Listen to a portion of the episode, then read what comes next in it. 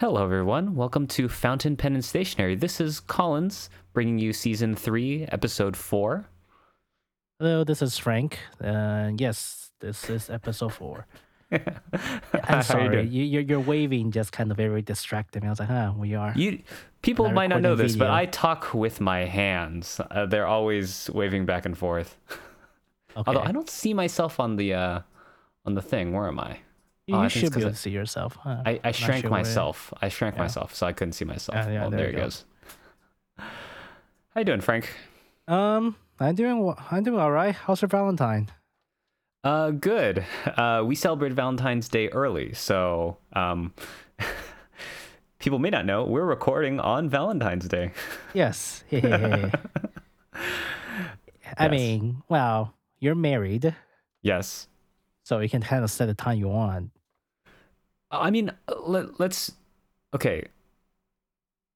There's no reason to celebrate Valentine's Day on Valentine's Day, and I have a number of reasons why.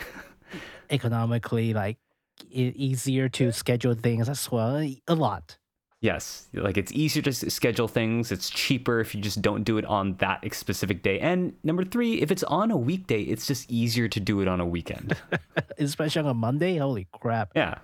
So. Yeah. And so as for me is, Whatever.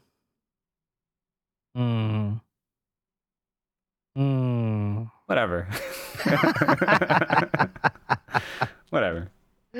Yep, whatever. Okay, so welcome to our episode 4. This is our season 3, and I just want to repeat again. You can find this is our podcast. It can be find us at fountainpenandstationery.com. We can be reached at fountainpenstationery@gmail.com if you want to reach us, or you can just give us a feedback on the Apple iTunes website. I think that's the only place to leave feedback at the moment. Unless you want to go to some other third-party websites for a lot of feedbacks, which I find it strange that we never actually signed up, but somehow our podcast is on there. Whatever. They're pulling it somehow. Yeah, they're just pulling the RSS feed. So, all right. So today's topic, like I said, is a little bit more serious. But before we get on to that, I have one complaint to make. Collins, you only have one complaint. Okay, let's hear this one complaint. The Lamy 2000, the ink window, it's not very clear, is it? No, it's not. I have a pretty wet ink in there right now. Mm-hmm. And to be honest, I can't tell whether it's full or not. Whether it's full or not. If it's full, you should be able to tell. No, because if you have a really wet ink, it coats the inside. Oh. Of your reservoir. I see what you're saying. Yeah, so it means that no matter what, it looks full. Everything looks full. I mean, I'm gonna be honest. Okay, this has just been my experience. Even if I use a cartridge converter, even with a cartridge converter, depending on the kind of ink, if it's a permanent ink or something, it's gonna coat the inside no matter what you do. You could shake it and then you can kind of see its movement, but sometimes it just looks completely dark. Yeah, but I'm saying the ink window of a 2000 is so small, it's hard for me to tell. It is very tiny. I could shine my cell phone light on there, I still can't really tell. You mean if you shine one of your 50,000 lumen flashlights, you can't tell? Well, I'm going to blind myself if I look at that way. But sure. I will literally burn a hole in my retina if I do that. I'll be honest. But it's just one minor complaint, but it is what it is, I guess. Yeah, it is an issue that can happen with the Lamy 2000. Actually, I haven't used my Lamy 2K in a long time. I probably should ink that up. I just recently inked up the Charizard pen. Oh, okay. I just did it the other day. So all right. How you like it? I really enjoy writing with it. I think it's one of my favorites. I just love writing with it. It's so it works so well. All right, that's very, very good to know.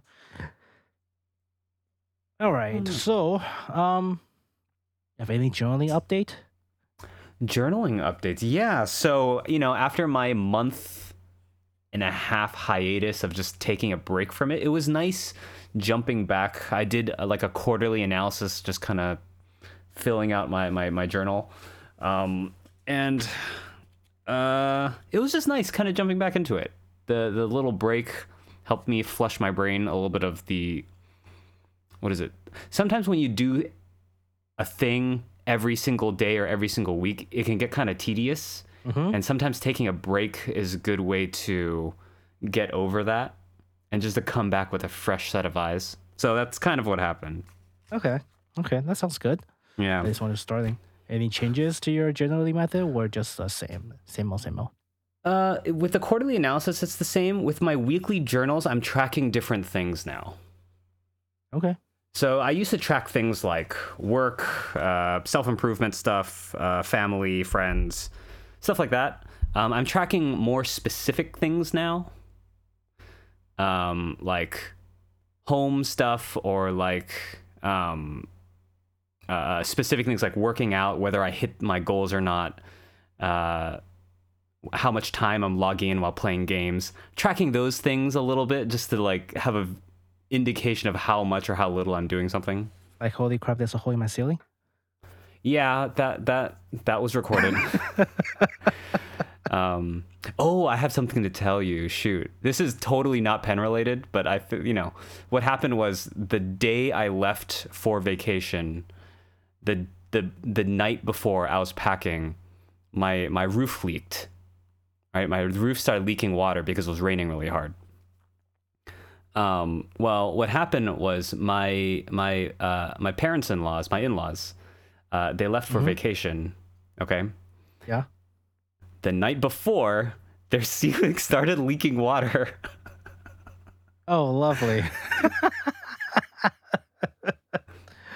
Don't leave for vacation. Help them. They're all the way. Yeah. They're way a ways. But don't leave for vacation, guys, because your ceilings might start leaking water.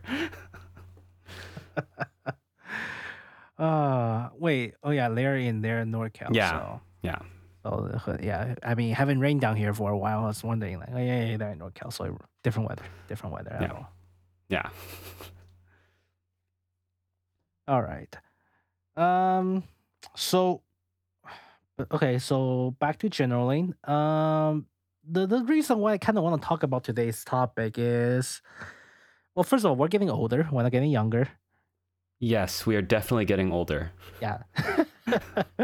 And at this point, to be honest with you, you kind of start seeing your family and your friends' health falling apart. Thanks, but yes, that is also true. Yes, I'm just going to be more direct. I guess. It is what it is, okay? Yes. So the last, I would say half a year, there is a lot of bad news surrounding family and friends from my end. Okay. So, and the people that I know and it's crap like that. So overall, due to that, it really made me wonder, should I start writing down some things finally? You need to do like a brain dump of everything in your head onto either something physical or something digital or both. Yeah, or both. Okay, a brain dump is a good idea to say. We're just recording the change of general thoughts, change of general goals periodically. I wouldn't say it's a journal because it's probably very sporadic. Yeah, journals can totally be sporadic. There was a journal that I kept back in high school that I only wrote in, because I mean, some people say that they have like a diary that they write in like every day or every week. Yeah.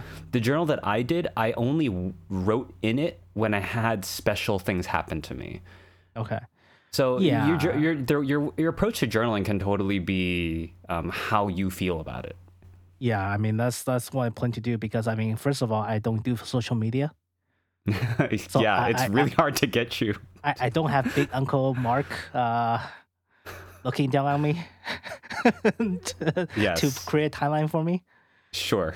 Yeah, so I mean, like, the only photo I take, that's another thing, the only photo I take is your birthday, Randy's birthday, New Year, Chinese New Year, Christine's birthday, my birthday, and that's it. I mean, that's at least, you know, 6 pictures a year. That's not bad. Funny enough, it actually spreads out to about 2 to 3 months every single picture frame. You have evenly spaced out people of all importance in your life. Correct. Yes. So very conveniently, you can get pictures, extracted picture from me from those time periods if you really need to look for it. Okay. But then on top of that, nothing else is mm-hmm. really, so that's why it really got me into thinking of writing something, journal or something that is slightly more permanent in case, well, one day I just passed away, there's nothing left. Sure. Or I didn't know what to do with my crap. So what is your, because I mean, obviously you're going to think about writing this in a journal, right? Like, have you thought about how you would approach this in terms of, when you write something down, it is a physical medium and it can be destroyed. Correct. Well, so okay, first of all, there is a will that I take care of. Sure. I mean, it's our age is mid 30s. Yeah, it's time to write a will. I mean, a lot of people don't do that, especially a lot of Asians. For some reason, it's taboo. Mm-hmm. Right. But it just makes things a lot easier if anything to happen. Right. And that's something that you update over time, right? Yeah. It's not something that you just leave, but something you update. I mean, I honestly, if I get into some kind of accident, I don't want people to fret over what the hell to do. Right. Yeah, so it's easier for everybody to do that. Mm-hmm. So there's, of course, the world. That is going to be official. That's easy to take care of. For digital media, our digital family stuff, I mean, I kind of went overboard. Or all the digital family. So, you know the 3-2-1 backup, right? The 3 copies, 2 medium, 1 offsite. That's a general recommendation. I've heard of something like that, yes. Or like office data and stuff, or just important backup in general. Right. I'm doing 4-3-2. Oh, wow. So okay. You have 2 media, offsite backups, 3 median, and 2 offsite. So you have you have a ton of copies. I have my main computer and PC, and / the NAS as 1 copy. Mm-hmm.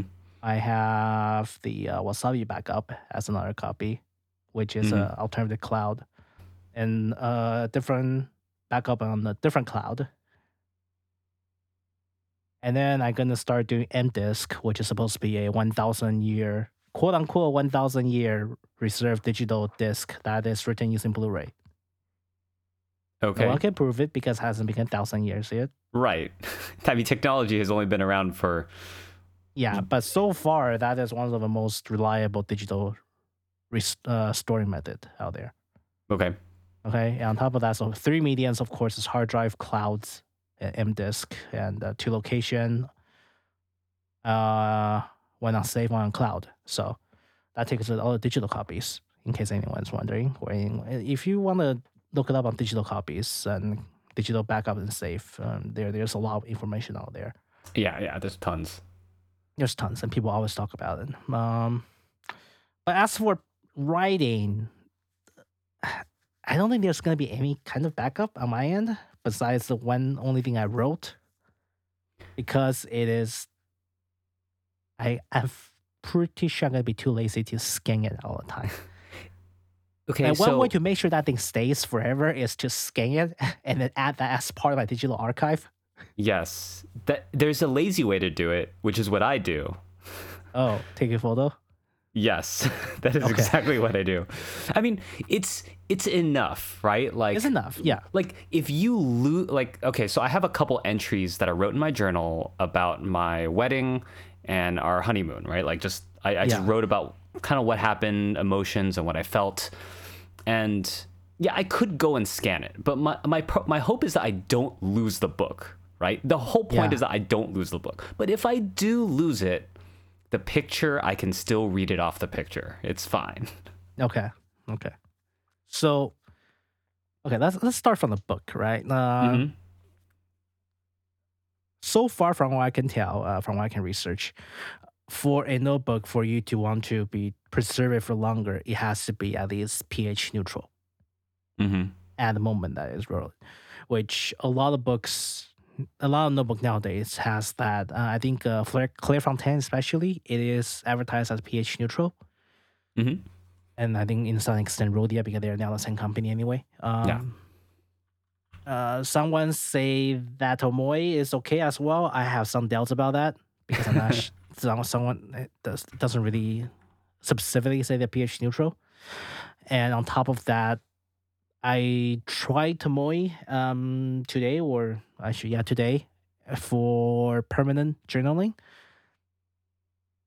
I wouldn't say it's a good medium because it doesn't absorb the ink too well. I mean, the whole point of Rhodia is that you have the ink pull on top for it to sheen properly, right? Well, for Tomoe, both Tomoe and Rhodia, right? So neither of them absorb the ink too well. Oh, did you say Rhodia or did you say Tomoe? I might have misheard you. Both. I mean, Tomoe, Rhodia is, you're sure it's pH neutral, but it doesn't absorb the ink. Tomoe, it's not sure Tomoe neutral is really popular, but it also still doesn't absorb the ink. So, it absorbs less, right? I can go into that later. Right. So what's left is you have basically uncoated papers. Uncoated paper, you have... on our hand is a Mitsubishi notebook. We can talk about Mitsubishi bankbook on the next episode, I guess. I don't think this episode will have enough time for that. Yeah, we started talking about that like a month ago. Yeah. So there's uncoated Mitsubishi paper, and there is of course Midori, and so far from what I can tell, Midori is probably the best one you can use for normal paper. Because it doesn't really absorb fairly well. It doesn't really tend to have a tendency to smear like Clairefontaine and what's it called, Tomoe. Mm-hmm. The only issue with just Midori is yellow, right? I mean, so if you want to keep all the page color pristine. Well, I mean, if it starts yellow, it's just going to stay yellow, right? Like, if you don't mind that color, it's fine. And the only option is, the only issue is it's not pH. It doesn't, nothing says it's pH neutral. And so what happens for long-term archival uses of a non-pH neutral paper? It kind of degrades itself. So the paper itself starts to degrade. So here's the issue, though. So I was about to get to this, actually. Paper made from wood pulp. If you want to say, you somehow become really famous, for good or bad. Uh-huh. And if your thing is archived, wood pulp paper, apparently it will actually turn acidic itself because the fibers or the material used for wood pulp paper actually breaks down and turns acid in the long run. Huh. Interesting.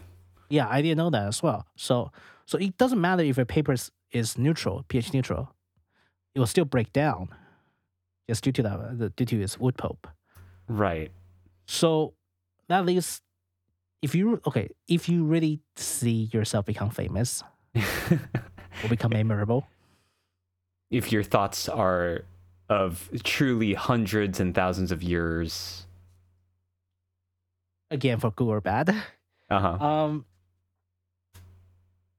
Paper is not a good idea, right?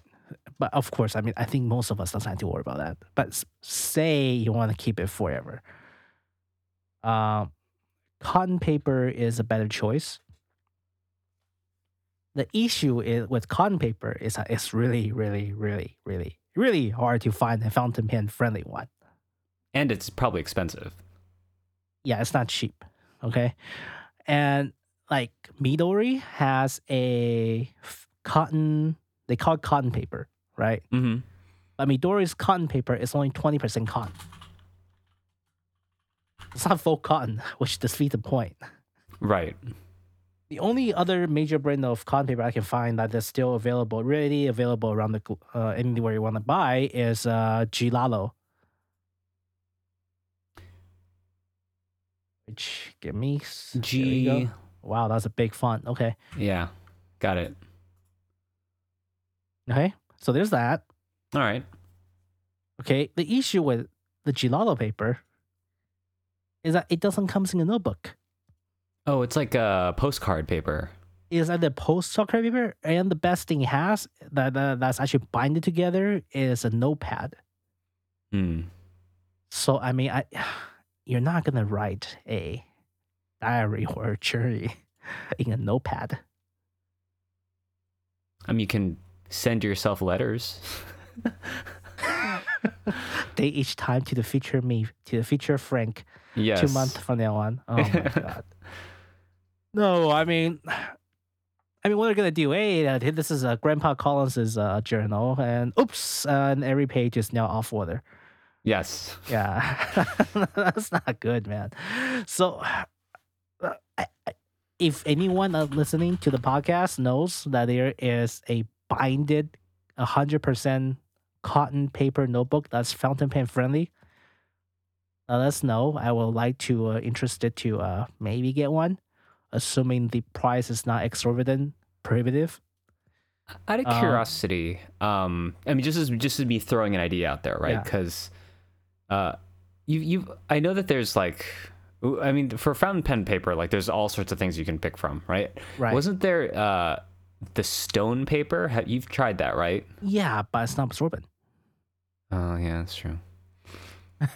Right? Okay, so that's the other problem, right? That's like, because as far as I can tell, it's, you know, it should last a long time, should be acid free. No, I would say last a long time because the stone paper are basically binded by glue, so it only lasts as long as the glue doesn't break down. Right. So there's that. Maybe bamboo paper. I don't know how bamboo paper break down. Maybe I can look into that. Yeah, bamboo paper. Because there's a few Japanese brand that has good bamboo papers that is decently well fountain pen friendly. Bamboo paper. Maybe we can look into that. Oh, shoot. Okay, no, that's not it. Wacom. Yeah, so, I mean, of course, there's a Chinese, there are a lot of Chinese soft pen drawing paper that actually uses cotton, and that's why it lasts so long, because it's cotton paper. Right. But they are not fountain pen friendly. I mean, at this point, maybe you should go into like oil paints and brushes on cotton rolled sleeves. Yeah, the soft pen just write it. Oh man. You could go to like a mountaintop and like jot your thoughts down in poems. I mean, that's fine. It's just, it's frustrating because I remember when I was during the pen show a couple years ago, someone was specifically selling binded cotton paper notebook. I can't find it anymore. I mean, you can't reach out to the fountain pen expo to like find those dealers. That was like 2-3 years ago. I don't even remember how many years ago it was. Probably 3. At least 3. Yes. Yeah. So, which on that note, that was right around now, right? It was right around Valentine's Day, wasn't it? Yeah, I think it's about to start soon. I mean, I'm probably not going this year because of COVID, but hopefully we can go next year. Yeah. So, yeah, so there's paper. And I'm just stuck on getting the right notebook right now. Hopefully I can solve that issue soon. Of course, I mean, some people will make fun of me for if I want to get everything perfect, I'll never start, right? But you know what? Well, you know me. Everything has to sort out first. I don't know, what's the word? You are the min-max type person. I am the average person. Average Joe person? I am more of the average Joe person between the two of us. Okay. How long would a normal paper journal, like a Rhodia journal, last approximately, right? Like a while, yeah. That's why I want to get a good one. That's all. You mean writing last or like age last? Well, like let's say I do. I have my first journal that I wrote my stuff in was a Rhodia journal, okay, and I'm done with it. I've completed end to end. How long could I expect that journal to last? Not the binding necessarily, but the paper itself, and to continue to be readable. If your house doesn't...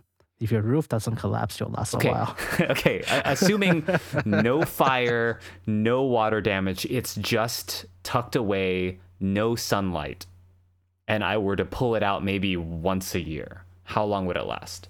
You'll last a long time. You will last a very long time because, I mean, look, mine doesn't really throw anything away for anything from our childhood, and I can tell you for that for sure, any random paper in good storage is still in pretty much in pristine condition. Right.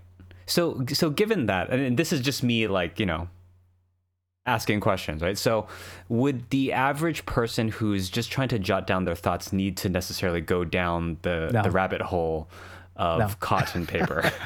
No. I'm just chasing the rabbit at the moment. I know. Because this is started. I am not questioning whether you need to go down this hole or not, because I know that you love going down that trail. That's totally cool. I'm just tossing out the idea that if you're writing journals down, you don't have to be afraid that they're just going to shatter in your hands in the next 20 years. No, if you're living in a decently temperature control location, it will last a very, very long time. I mean, I have journals from when I was in kindergarten, and they're still readable. Yeah, I know, but I'm thinking, like, someone lives in Russia or Siberia, the swinging temperature may be a little bit harsher on the notebooks. Maybe? Well, I mean, I'm assuming the temperatures are indoors and not outdoors. No. When it's like negative 40 degrees C outside, your inside doesn't get hot, man. Fair enough. I have never been in such an environment to know. Yeah. So, I mean, that's not our main concern, but I think most of our listener comes from a hotter area. You know, people come from, yeah. Would your journal be of concern if you were to live in a place like Indonesia where it's high humidity? That also too, high humidity and also bugs. Bugs is also one of the main things that's gonna rot through your journals. Would a cotton paper be worse for that? About the same. If you really want to prove it, just putting a faux cedar box. Yes. Yeah, if you want to keepsake it, just put in a cedar box and you should be okay. In terms of how you can keep your journal to be longer lasting, keep it in a cedar journal to keep bugs out, keep it in a temperature controlled place with relatively at normal humidity levels. Yeah, and it should last a long, long time. Right. Well, I mean, most places just put it in a cedar box and make sure no bug get in. No place for bugs to get in. And it will last a long time. Yeah. So yeah, there's that. So that's the paper thing. If I can't sort this out, chances are I'm just going to buy the cotton / paper mix from Midori notebook and just use that instead. Mm-hmm. If that doesn't work, Midori then paper. Midori paper works well. I like it. Yeah. However, there's another thing to sort out. Mm-hmm. Inks. Yes. Remember the inks? Yes. I made a switch pretty early on in my fountain pen journey away from sheening inks, which was like my initial love, like just trying to chase the sheen. Yeah, that was all the craze back then. To like, wait a minute, I accidentally wet the corner of my notebook with water and my ink just disappeared off the paper. My words disappeared off the paper, not the ink. That's the issue with the modern fountain pen inks. They're formulated to be easily cleaned. Yes. Easily clean means easily washed away and wiped. Yes. This is the amount of simple ink I bought. Oh. Okay. Frank just held up about, what, 20 or so ink sample cartridges? To be exact, I think 17. Okay. I overshot by 3. Plus the one I have at work is probably 18, or no, the one I have at home, probably 19, 19 total, basically. Ah, okay, so I wasn't too far off the mark. Yeah, so... I decided to go through each major brand. Oh, okay. That's available. Of each major brand of permanent ink in various different colors. I saw some color, different colors. And pigment ink. Okay. So I guess this is going to be our ink episode too. So the only thing I haven't tried is the Bunko Box pigment ink. Okay. Because it's hard to get samples of it here in America. I think they just started that thing, and there's very few companies that even carry them, let alone having the sample. Yeah. Okay. Otherwise, I was able to... I think Vanness is actually typically a better place to get like rare Japanese ink samples compared to other companies. So I got most of mine from Vanness. So let me see. Let me go down the list, okay? Okay, so all these are tested both on the Tomoe paper and Midori paper. Tomoe, wait, you said Tomoe and Midori paper? Yeah, I tested on two different papers. So I can tell you that it is for more permanent journaling, don't use Tomoe because every time I do it, I can see much more ink and pigment being washed off of Tomoe paper. It just doesn't trap the ink as well overall. Okay. It looks great. Like it even sheens one of the blue pigment somehow. Yeah. I don't know how it does that, but it creates sheens on the blue pigment. Out of curiosity, did you get Astoria ink at some point? Do you have one of them? That's another one I didn't get, Astoria ink. I figure I'll ask you to do it next time. All right. Yep. Okay. I'll post these on the blog later on as well. Sure. But so the surprises and the surprises and the unsurprising thing, a few. First of all is the R&K. What is R&K's full name? I forgot. R&K is Rohrer and Klinger. Klinger? It feels like a... Rohrer and Klinger? Klinger? Yeah. Rohrer and Klinger. They have... I got a couple of theirs, R&K, and they have a blue ink called a Blue Permanent.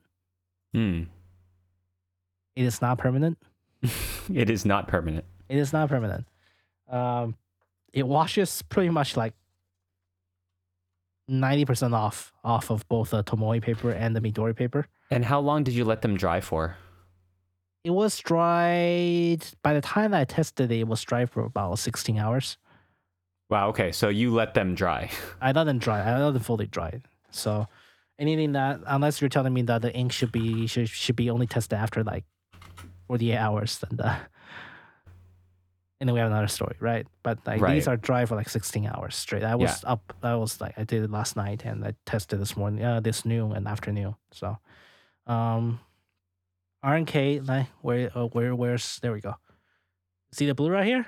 Wow, yeah, that's it's super faded. Yeah, I wouldn't be able to read that if you were to like dunk your piece of paper in water. That's still there. This is how it was. Wow, it's nice blue. Okay. It's a nice blue, but it's not permanent. No, it's not. That's more of like a residual. It's more of like a residual stain. Yeah, pretty much. The name's a Blue Permanent. That's one that made you upset. Then that's not permanent. Yeah. Okay. Noodler's. Noodler's black.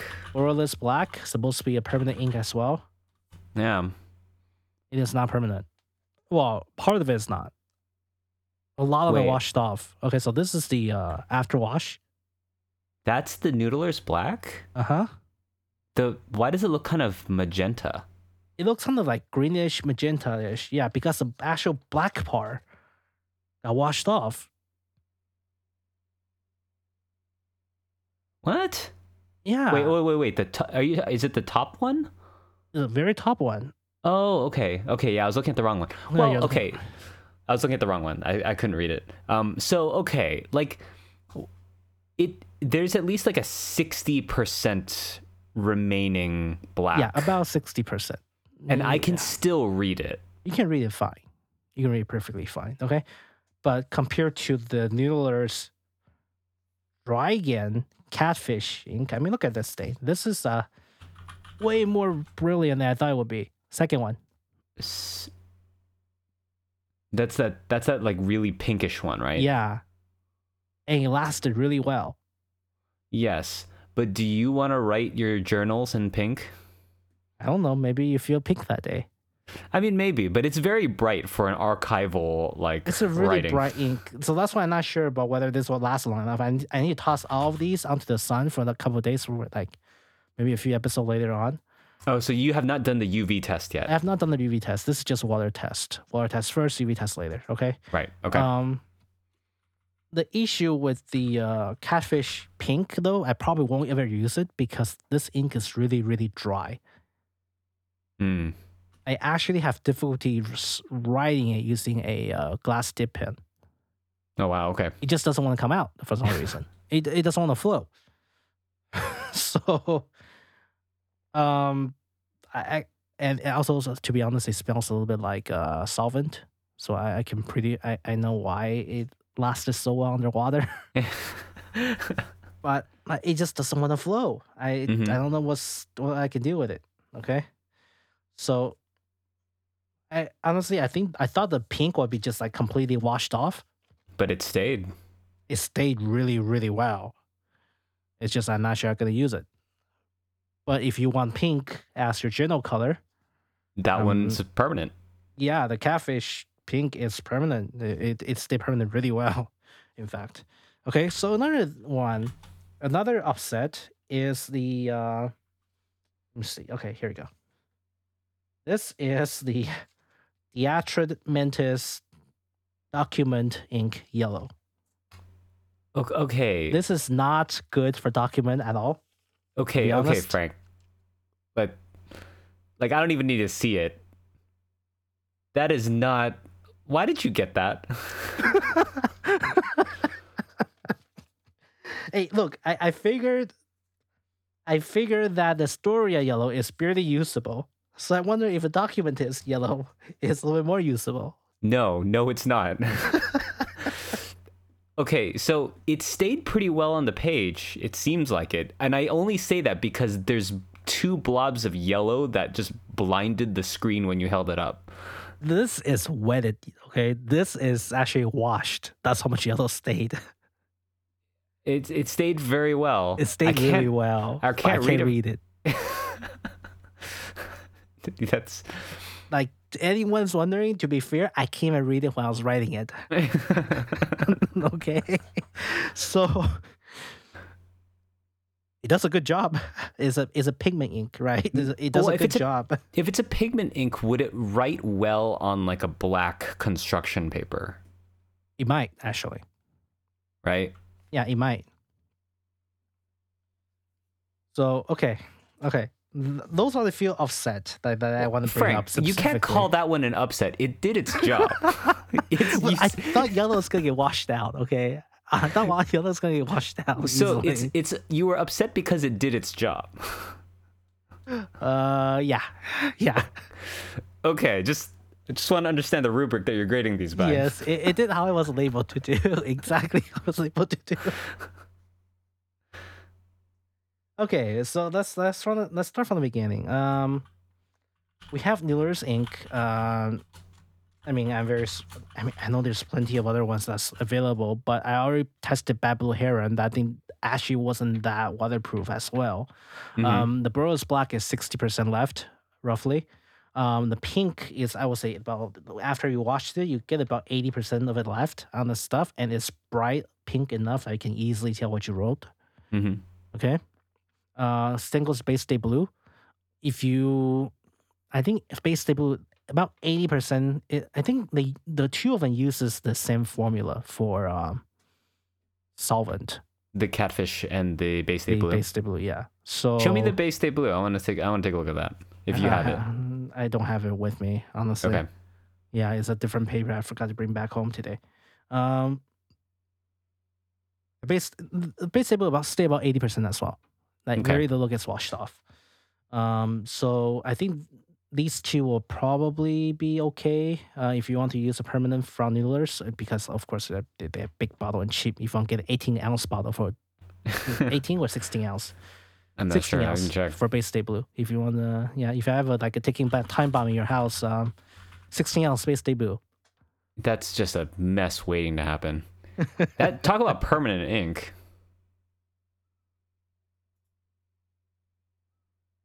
Right? 16? Taking a look. It doesn't show me right has now. It. Oh, it's like the super big bottle. Mm-hmm. It's like a Coke bottle.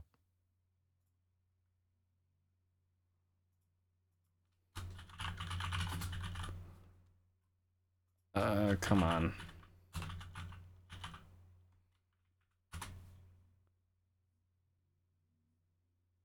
$4.5 ounces, 3 ounces. I'm not seeing the bigger bottle yet. Oh, maybe. Okay. I guess not. Maybe some people doesn't carry it, but yeah. So some reason I don't know why the Boros Black is not that permanent, even though it's supposed to. I have not tried other ones. I think 4 is enough for me from Noodler's. I'm sorry for Noodler's fans. Well, again, I think a lot of your permanent ink is good if you want to use it for journaling by itself. It just, they don't seem to be as permanent as pigmented inks, right, in comparison. But I mean, okay, when I saw how Noodler's Black performed, right? Like, I could still read it after you wetted it. You can still read it easily, right? Yes. So I not that there's a trade-off, right? Like, I know how well pigmented inks work. So if I wanted a better performing pen at the cost of a little bit of permanence in the ink, maybe that's the trade-off I want to make. Well, you see, the issue is that sometimes it doesn't even work that well because the pink one refused to write. True. I'm talking about Noodler's Black specifically. Okay, Noodler's, yeah, the Noodler's Black writes really well. Yeah. Yeah, so that's a trade-off. Like, your pen will behave better than the typical pigment ink. Right. So typical like if you I do this very specifically for me, right? Like whenever I use my Lamy 2K, it's a piston filler. I don't want to deal with getting it clogged with a pigmented ink. I'm sure it would still perform fine, but I just use the Noodler's Black anyways because I know that I kind of don't have to deal with that. Yeah, so that's one thing about it.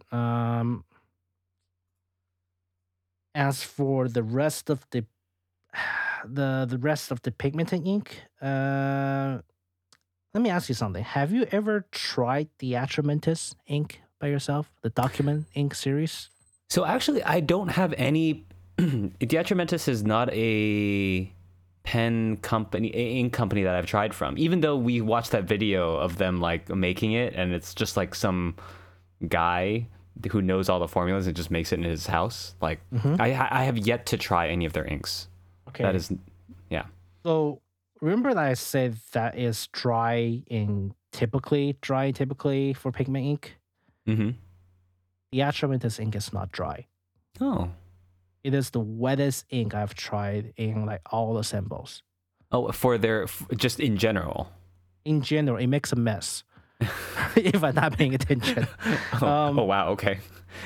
So it's so wet that it's not necessarily good. I mean, look, okay, so this is the De Atramentis ink Scion. Ooh. Notice, the line is not even clear. Yeah, it's kind of... It makes puddles as you're writing. Yes, and it shines a little bit for some reason. So well, you puddled so much. Because I puddled so much. That's the interesting thing. I think...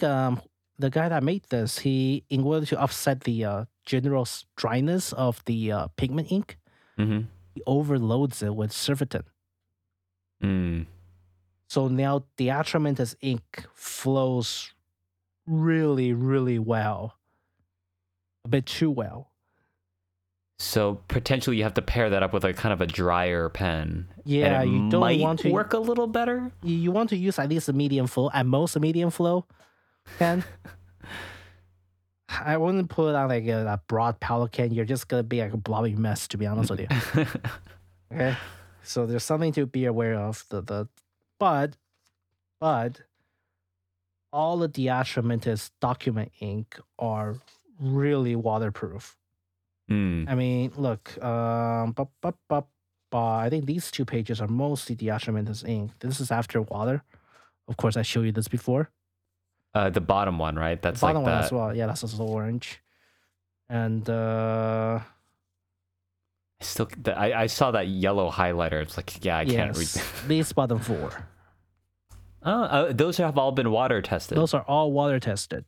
Wow, yeah, those are pretty good. Those basically look exactly as it was. Like, yeah. I'm really surprised at how well it kept up. And I mean, look, this is on the Tomoe paper too. Oh, that's on Tomoe paper. That's on Tomoe paper. Nice. So like, it stayed really well even on a non-absorbent paper. So I'm really impressed with the De Atramentis ink. For if you have like a medium to dry wet ink, I would recommend their brand. Of course, it's pigment ink, right? So the color is a little more standard. It is. They have dark green, dark red. They color the guy color just red, document red, document violet.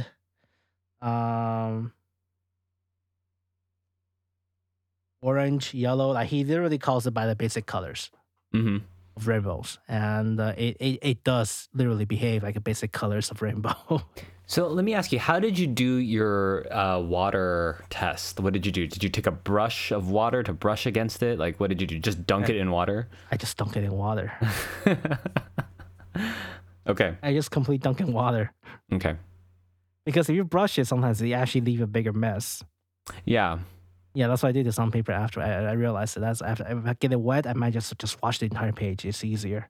Mm-hmm. I can actually read afterwards instead of stuff. So I just dunk the entire thing in water. I mean, as you can see, for most of these, if you dunk in water, it doesn't matter. They still stay really well, right? So even the yellow one. Yes. I'm sure it did, Frank. So there's that. So the next one up is the R&K document ink. I really suck at pronouncing this name, man. I'm sorry. This is the Rohrer and Klinger. Klinger. Yeah. So their ink is, I think I'm pretty sure their permanent blue is not a pigment ink at this point. Right. Yeah, it did not behave like any of their pigment ink. It behaved much worse. But their normal pigment ink actually behaved really well. It is... Let me see. This one... And I'm pretty sure there's a different R&K. Oh, only three? I left another one. But anyway, the magenta one lasted really, really well on the wash test. I mean, look. Which one am I looking at? The middle one? Where my thumb is. Yeah, I can totally read that. Yeah, so their magenta ink lasted really well as well. So I would recommend it. It's just the R&K is a little bit on the dry side. This is on Tomoe paper, by the way. The R&K is on the dry side, but it runs well, okay? The Kakimori ink. Is it Kakimori? Yeah, it's Kakimori ink that we talk about. The one that's like half sphere ink. Uh-huh, yeah. I think they have a little bit of flow control issues on their hand. Flow control issues? Flow control. Okay. Because their blue ink... Is there any ink that has blue color in them? It flows way too wet compared to the rest of their lineup. Like their blue ink flows just a little bit less than the De Atramentis ink. Okay, and while everything else behaves like a normal fountain pen ink. Okay. Which is weird, but I think this one's one I actually got the most simple. So for no, the actual method has the most simple. This entire page is Kakimori, and well, besides not the scion, the actual scion in the center, but I mean, I can. It seems like they've stayed, although there's some rubbing off on the X's. Yeah, there's a little bit, but overall, it's mostly there. Yeah, it's mostly there, and like the I mean, look at this blue. It still sheens after I washed it. Oh wow, nice. Which is really. I mean, weird. I can't see the sheen on the camera, but yes, I'll believe you. Yeah, it still has like a little color gradient, and the I think they are red called the Tototo. T-O-T-O-T-O. Mm-hmm. It actually shades really well. It shades really pretty color too. So, Kakimori ink is pretty good too. So the Kakimori pigmented inks, you can potentially get some nice sheening and shading while keeping and maintaining the permanence. Yes. It just you have to watch out for their blue ink because their blue ink is way wetter than the rest.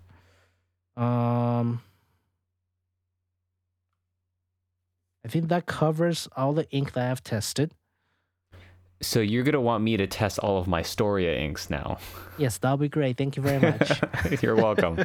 I will bring that next episode. Yes. I have a fair amount of permanent inks as well. What I can do is I can actually pit the Noodler's Black, given that you've already tested it on your end. I can pit the Noodler's Black against Sailor's pigment, Platinum's pigment. I think those are the only ones I have. I know the Platinum pigment washes off a little bit. Wait, no, that was Sailor. That was a Sailor. Was the Platinum or Sailor the one that we used? Well, we'll find out. Yeah, I can't remember which one it was anymore. The one I used to sign crap all the time. That one lasted decently well underwater too. The Platinum's Carbon Black. No, not that one. It was Sailor. The one I have is Sailor. Yeah. The Platinum Carbon Black I stopped using because it's too dry. You gave me a simple vial, but I stopped using it. So yeah, I also stopped using the Platinum Carbon Black because it kind of gets grainy. It's almost like it's almost like it becomes a powder too quickly. Let's cover our next episode. Yes. The pigment ink making process. Let's just say I failed.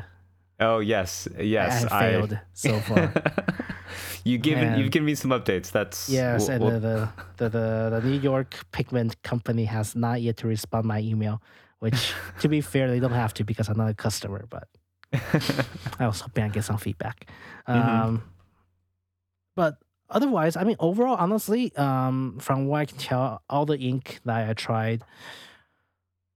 I think they work really, really well for permanent writing purposes. Of course, it's going to be a pain in the butt to clean if you want to ink them in your fountain pens.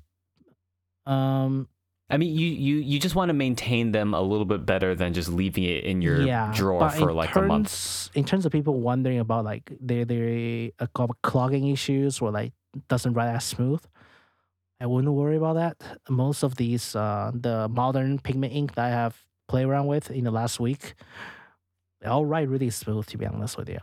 Mm-hmm. Besides a few very rare outlier. The driest ink is probably R&K, to be honest with you. Out of all the bunch and the few Kakimori ink. So if anyone's listening, if you really want to have a rainbow color ink that is really good flowing, that's pigment, go with De Atramentis. De Atramentis. Yeah.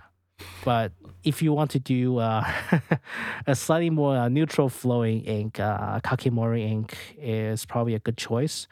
If you don't deal with the hassle of having a pigment in your pens, Noodler's is fine. It's just the Noodler's. It's not as permanent as I thought it would be, to be honest. It's still legible. I would have thought it would have fared a little better than that. It was maybe 55-60% remaining. Yeah, I thought you would fare a lot better. Yeah. But I really didn't. I thought it will fare worse on Tomoe paper, but it will fare decently well on the Midori paper. Mm. Right? Because one of them is coded, one of them is not. But even Midori got washed out quite a bit. Mm. So the ink that's supposed to react with the fiber didn't. Maybe not all of it reacted. Maybe there was too much. I don't know what happened, but it got washed off quite a bit. Okay. Yeah. So, I guess that's it for my ink testing. For the time being, I think my favorite color, even though it is a mess, is probably the Kakimori Kalaki. Kakimori number 4 Kalaki. It is a. Where is you? It is a deep blue. Oh, I see. Blue. It is deep blue color that I just showed you. Okay, and the Kakimori 03 Tototo because that shades a little bit. Okay. I like the pink catfish from Noodler, but I'm not sure how useful that is for journaling. I mean, it depends on how colorful you want your journals to be, because I mean. I swap a lot of my colors for my journals just because, like, I don't want all of my journal to be just black and blue. Yeah. And I think De Atramentis, if you want, like, a traditional colors, it's interesting how they decide to go this route because it looks like the De Atramentis ink color. They didn't really go for, like, certain different... At different names, like a special, like sky blue, like kind of like stuff. They just blue. Give you, this is blue, this is yellow, this is red. Yes, very German. And if you like that kind of color scheme, like this is magenta. Like literally, he just have one per color: the magenta, yellow, orange, red, blue, dark red, violet.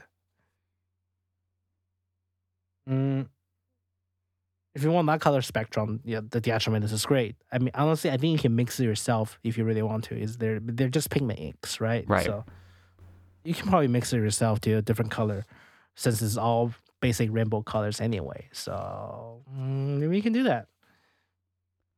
Maybe. I'm actually looking at some of the Kakimori inks right now. I might actually get one just because, number one, we talked about the bottles, and I like the bottle already. Yeah. I might have to pick one up. And now I had to think what to do with 18 bottles of this. Well, you might as well use it. You might as well start. I gotta use it. I'm not gonna use about. This is not little, man. It's not. I'm actually like, yeah.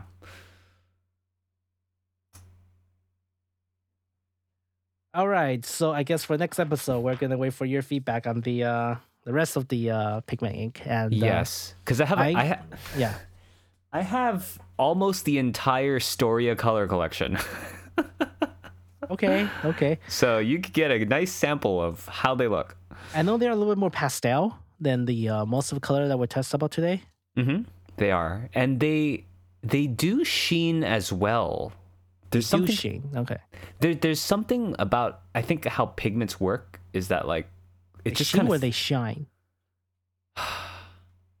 Shine, maybe.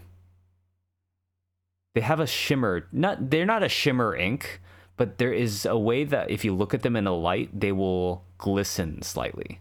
Yes, like the yellow one. Yes, perhaps. The yellow one, literally, like right now, it's just staring right at me, like glowing.